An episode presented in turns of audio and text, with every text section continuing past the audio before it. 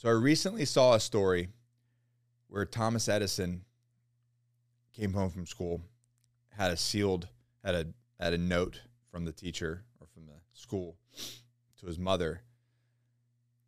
And the mother opened the note and read it and basically said the note said that he was uh, a genius and I mean we all know that Thomas Edison, right? Um, was a genius and that they did not have the capabilities to properly instruct him and to give him the level of service and schooling that he needed for his abilities and growth. And so that he had to basically be either taught by home or someone else. And so that because they were just not equipped to uh, handle his intellect. And then Thomas Edison became Thomas Edison. Later in life, he found that note that was sent to his mother. And he read the note as an older man, as an old man. And the note said that basically your son is a ditz, he's dumb, he has no aptitude to learn, uh, he can't keep up with the other students. He's absolutely not you know, basically a, almost at, at, a verge of being a special needs kid, and uh, they couldn't help him, so he needed to be homeschooled. That's what the note said. Now, that's not what his mother told him. His mother told him he was a genius. So what did he do? He believed that, and look what he became. The point that I'm trying to bring to you guys is if you do not believe that you can achieve a thing, then you're not going to. Reminds me of the old this like the the analogy of how they train elephants, right? I've talked about this in the past. This I've say this a lot. In foreign countries, maybe Thailand, Philippines, India, take a baby elephant, tie a rope around its neck, put a stake in the ground. And as that elephant ages, they maintain, they just lengthen the, the rope. Now, you and I know if that elephant wanted to walk away, he could trample in the village and you know rip a whole town apart. But that elephant believes it is where it is. Its perspective is that. And you and I looking outside go, that's not absolutely not true. It's not, it's that's not our perspective. That's the elephant's perspective. But it's got it tricked. That's a lot of men in this country.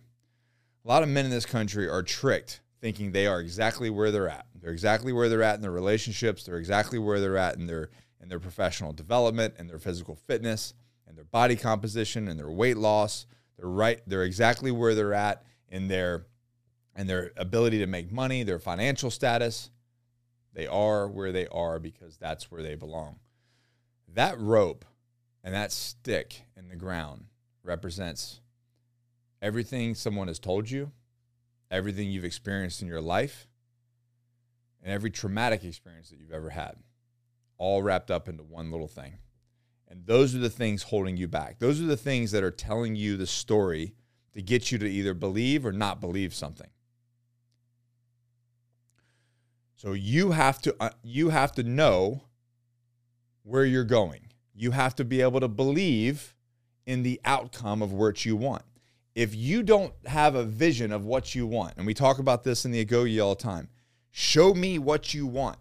If you don't fucking know where you're going to go, how are you going to get there? You have to have a very clear picture of what you want and how you're going to get there. And that's it.